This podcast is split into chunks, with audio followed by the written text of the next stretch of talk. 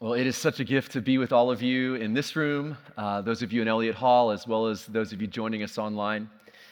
Uh, just out of curiosity, and, and I, I, promise this is, this is a judgment free zone, but um, I'm curious how many of you, just raise your hand if you still have outstanding Christmas gifts to wrap. What a bunch of slackers. I'm feeling so much better about myself. I've been thinking about this how you can tell a lot about a person in how they wrap their gifts. When I was growing up, uh, my mom worked at Neiman Marcus, and I remember one Christmas break, I was out of school, and so she took me to work for the day. And mostly I just ran around Neiman Marcus. I was amazed by all the Christmas decorations, just channeling my inner Buddy the Elf. But at one point, uh, mom was quite deliberate in uh, taking me on a tour of the gift wrapping department. Now, I'm not sure that exists anymore, but back then there was this entire workshop where they would wrap your presents for you. You had to pay, but they would wrap your gifts for you. And mom showed me how they would double fold all the creases so you would never see any uneven cuts. Every corner and, and edge was and fold was geometrically perfect. The paper was thick, the ribbon was tight, the bow was artfully placed, and then they'd even put a little holly or parsley or some kind of garnish that made it look pretty. Every gift was a work of art. You can tell a lot about a person by how they wrap their gifts. Psychologists have studied the effects of gift wrapping. Uh, one study found that the person receiving a gift was more likely to rate their gift favorably if it was neatly and properly wrapped. Now, the flip side to that is that they've also found that gift receivers will have much higher expectations of the gift based on the quality of the wrap job. So if you know you're going to give dad a nose hair trimmer or a vacuum for Christmas, you don't want to wrap that up nice because it's just they're just going to be upset. Now, before I forget, uh, tonight we have a gift for all of you. This is a wonderful book written by Tish Warren. It's called Prayer in the Night.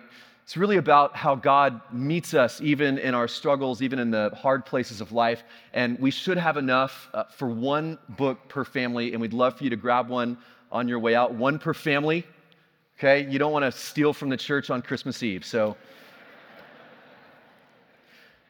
you ever wonder why we wrap presents in the first place? So, if you think about it, it's not really necessary. It takes time, it's extra work. Wrapping paper with inflation is getting expensive. So, why do we even bother? Well, this is from an article that I found in The Atlantic. Uh, the article's title is Wrapper's Delight A Brief History of Wrapping Paper. Don't you love that title? Says we spend $8 billion a year on 227,000 miles of wrapping paper every Christmas. That's enough to wrap around the world nine times. This writer goes on to say that the reason we wrap something is that we want to turn it from a commodity into a gift. Right? If I go to the store and I buy a pair of pants, I don't wrap it up and then give it to myself and open it up later and like, wow, I love these pants. They're pleated and pleats are back. Like, this is great. I got exactly what I wanted. No, it's just a commodity. I went to the store, I gave him my credit card, and I take my new pants home. With a gift, though, the reason we wrap it is we want it to be received as a gift. And then uh, we want to create an element of surprise as well. Surprise. Uh, last week, Ali and I were part of this uh, Christmas gift exchange with our community group. So everybody who came brought a gift and uh, wrapped it up, and, and then we, we drew numbers, you know, for the order in which we would choose our gifts. Well, I drew number one, so I got to choose first. So I went and I looked under this beautiful tree, and there were, I mean, there were all these great looking gifts. Uh, but there was this one that just kind of stood out for it, for the fact how it was exquisitely wrapped. And I thought how my mom would so appreciate this wrap job. And, and I was just, I found myself drawn to it. And so I grabbed this gift and I sat down back on the sofa and I opened it, opened it up in front of my friends. And it was a refillable cat Kleenex dispenser. And my buddy Joshua was there, he said, Sometimes you don't choose the gift, the gift just chooses you. And I, now, if you think I'm going to re-gift this, no way. I'm holding on to this till next Christmas, where it's going to my office or Josh's office. But see, part of the joy of wrapping gifts is they get to be a surprise. You don't know what's going to be in there. There's a sense of wonder until you open it. And the more surprised we are, the more there is this sense of wonder. There's something about not knowing what to expect, almost like having the mind of a child, being open to, to, to surprise and wonder. So we wrap our gifts to take a commodity and to turn it into a gift and then to create wonder. But then one other part of this, real important part, there's usually a tag that's attached to the gift. And we put our name on it. Because in order for there to be a gift, there needs to be a giver. And see, the reason we gather in this place today is that the great giver of gifts is our God, who so loved the world that he gave his one and only Son. Our God is a giver. And what we find in that passage that was read for us earlier on that first Christmas night is that, is that God came to us gift wrapped. And this will be a sign for you. You will find a baby wrapped in swaddling cloths and lying in a manger. Now, the thing about this gift, it was not wrapped at Neiman's. These weren't designer swaddling cloths. This gift came to us wrapped in rags, in poverty, in the vulnerability of a child. And then we're given this detail the gift was lying in a manger. Not some RH high end luxury crib, but a feeding trough in the middle of a barn. Now, sometimes when we think of barns, we tend to think of these serene, rustic settings where you take your Christmas family photo and there's reclaimed pallet wood everywhere, Chip and Joanna kind of vibe going on there. No, this was a smelly, dirty, drafty manger. If you were passing by that barn on that night, you might have said a lot of things. You might have said, How sad, how tragic. I feel so bad for that homeless couple with a baby. What's wrong with the world? You might have said a lot of things, but you would never have said, Look, there's the greatest gift that the world has ever been given. Look, there's God in that barn. In fact, you probably would have said the opposite. Where is God in this awful mess? Okay, that's Christmas. It's unexpected, it surprises us, it catches us off guard. A friend of mine's a pastor, and after church one Christmas, everyone was, you know, mingling and having conversation. When this little boy ran up to the pastor, interrupted his conversation, and he said, Your jokes aren't funny. Which kind of caught the pastor off guard. The boy runs off, but then he comes back again and he said, and your sermons are too long. And then he ran off and you know came back one more time and he said, and they're boring. And then the boy ran off again, and finally his mom kind of came from the other side of the sanctuary and she said, Pastor, I'm so sorry. I have no idea what my son may have said to you, but he's in this phase where he just repeats everything he hears. and in a way, Christmas is like that. It catches you off guard. It's not, it's not what you expected. That the King of Kings and the Lord of Lords, the Alpha and the Omega, the beginning and the end, enters into human history swaddled, wrapped in humility and poverty and obscurity, which tells us there is no place God won't go, no depth to which He will not descend, nothing He will not do to bring His hope and His love and His joy and His freedom to anyone and everyone who is willing to receive Him. Jesus comes to us wrapped in claws. Now, what's striking about this image, and uh, John Ortberg has written about this, there are three different moments where that word wrapped is used to describe Jesus. Three different moments. The first, of course, was on Christmas night. But the second was on the night before he died. He was eating dinner with his disciples, his best friends, and we're told that he got up from the meal and he took off his outer clothing and wrapped a towel around his waist. So this time, Jesus wraps himself in the clothes of a servant. And he gets down and he washes his disciples' feet, which you have to understand in that day and that culture, this was an act of humility so degrading that only slaves washed feet.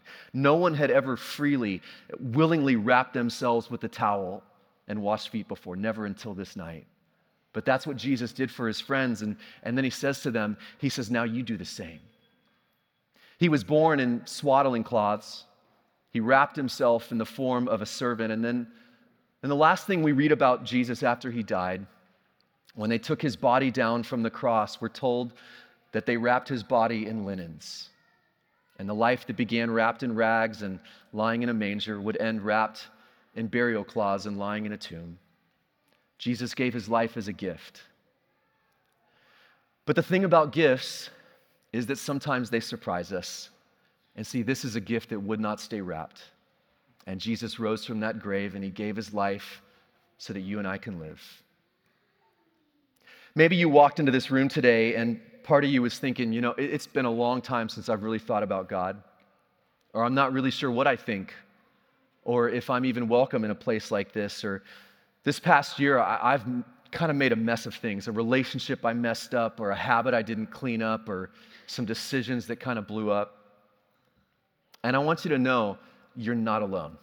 You are not alone. This church is just a room full of people who the only reason we have anything to give is because God gave everything for us. The only that's the only thing we have going for us. And if you want to know what lights God up, what fills God's heart with more joy than anything else, is when one person comes to Him and says, My life is a mess, and apart from you, I get lost and I end up hurting people and I hurt myself. God, would you help me? Would you heal me? And I'm ready to receive the gift of your Son. And when someone makes that decision to receive the gift of Jesus, nothing fills the heart of our God with more joy. And you can do that right now you can receive this gift. You can open your life to Jesus. Now, for others of you, it, it, it, may be to receive this gift once again. Because God's love for us and Jesus is not, it's not just a gift that we receive once and we're done. He is, to quote the great theologian Cousin Eddie, He is the gift that keeps on giving your whole life and into eternity. And so for you, the invitation may be to ask Jesus to come all the way in to your heart and to help you grow and to transform you as you continue to receive the gift of God's love over and over and over again. Now, for some of you, I know that you have walked with God for a long time. And you may have been a part of this church for a long time. I mean, you know the drill on Christmas Eve, like which pews have the best viewing angle for the donkey, you are the expert candle lighters. You know that when we're lighting each other's candles, if you have the flame, you don't lean your candle over because that would spill wax on your neighbor. You know that. You know that your neighbor is supposed to lean their cable, their candle toward your candle, which is still straight up. And you know all this. You have walked with God for a long time. And so maybe for you, the invitation today is to be open to God surprising you in a new way and doing a new thing in your life. Because that's part of the wonder of receiving this gift. It surprises you, it catches you off guard. You had no idea it was coming, but that's, that's sort of the beauty of it. And so maybe for you today, it's this chance to say to God, I'm open. And I'm ready to be surprised. God, would you use me? Would you send me? Would you show me a place where I can enter the mess? Where I can wrap myself in the towel and where I can serve and be a part of bringing your light into a place of darkness. In just a moment, we're going to light our candles. And as we sing this most loved of all carols, maybe you walked into this church today because your boss invited you and it just felt too uncomfortable to say no, or it could be a family tradition and you're here to honor your granddad, and I love that. And if for whatever reason you might feel that you're far from God and you're thinking, there's no way that God, if there even is a God, there's no way that He would ever give himself, give himself for someone like me, I want you to hear this one thing before we pray. God gave His life as a gift for you. You see, religion, religion tells us how much we need to give to earn our way up to God. Christmas announces how much God gave to make his way down to you. He allowed himself to be wrapped in poverty, in scandal, in suffering. He gave up everything for you because he loves you. So, would you receive the gift, this gift of his life and his light? Let's pray. So, Jesus, we thank you that you came down for us. You didn't wait for us to make our way up to you. And God, right now, would you fill this room? Fill everyone in this place with your light and your hope, even now, because Christ the Savior is born.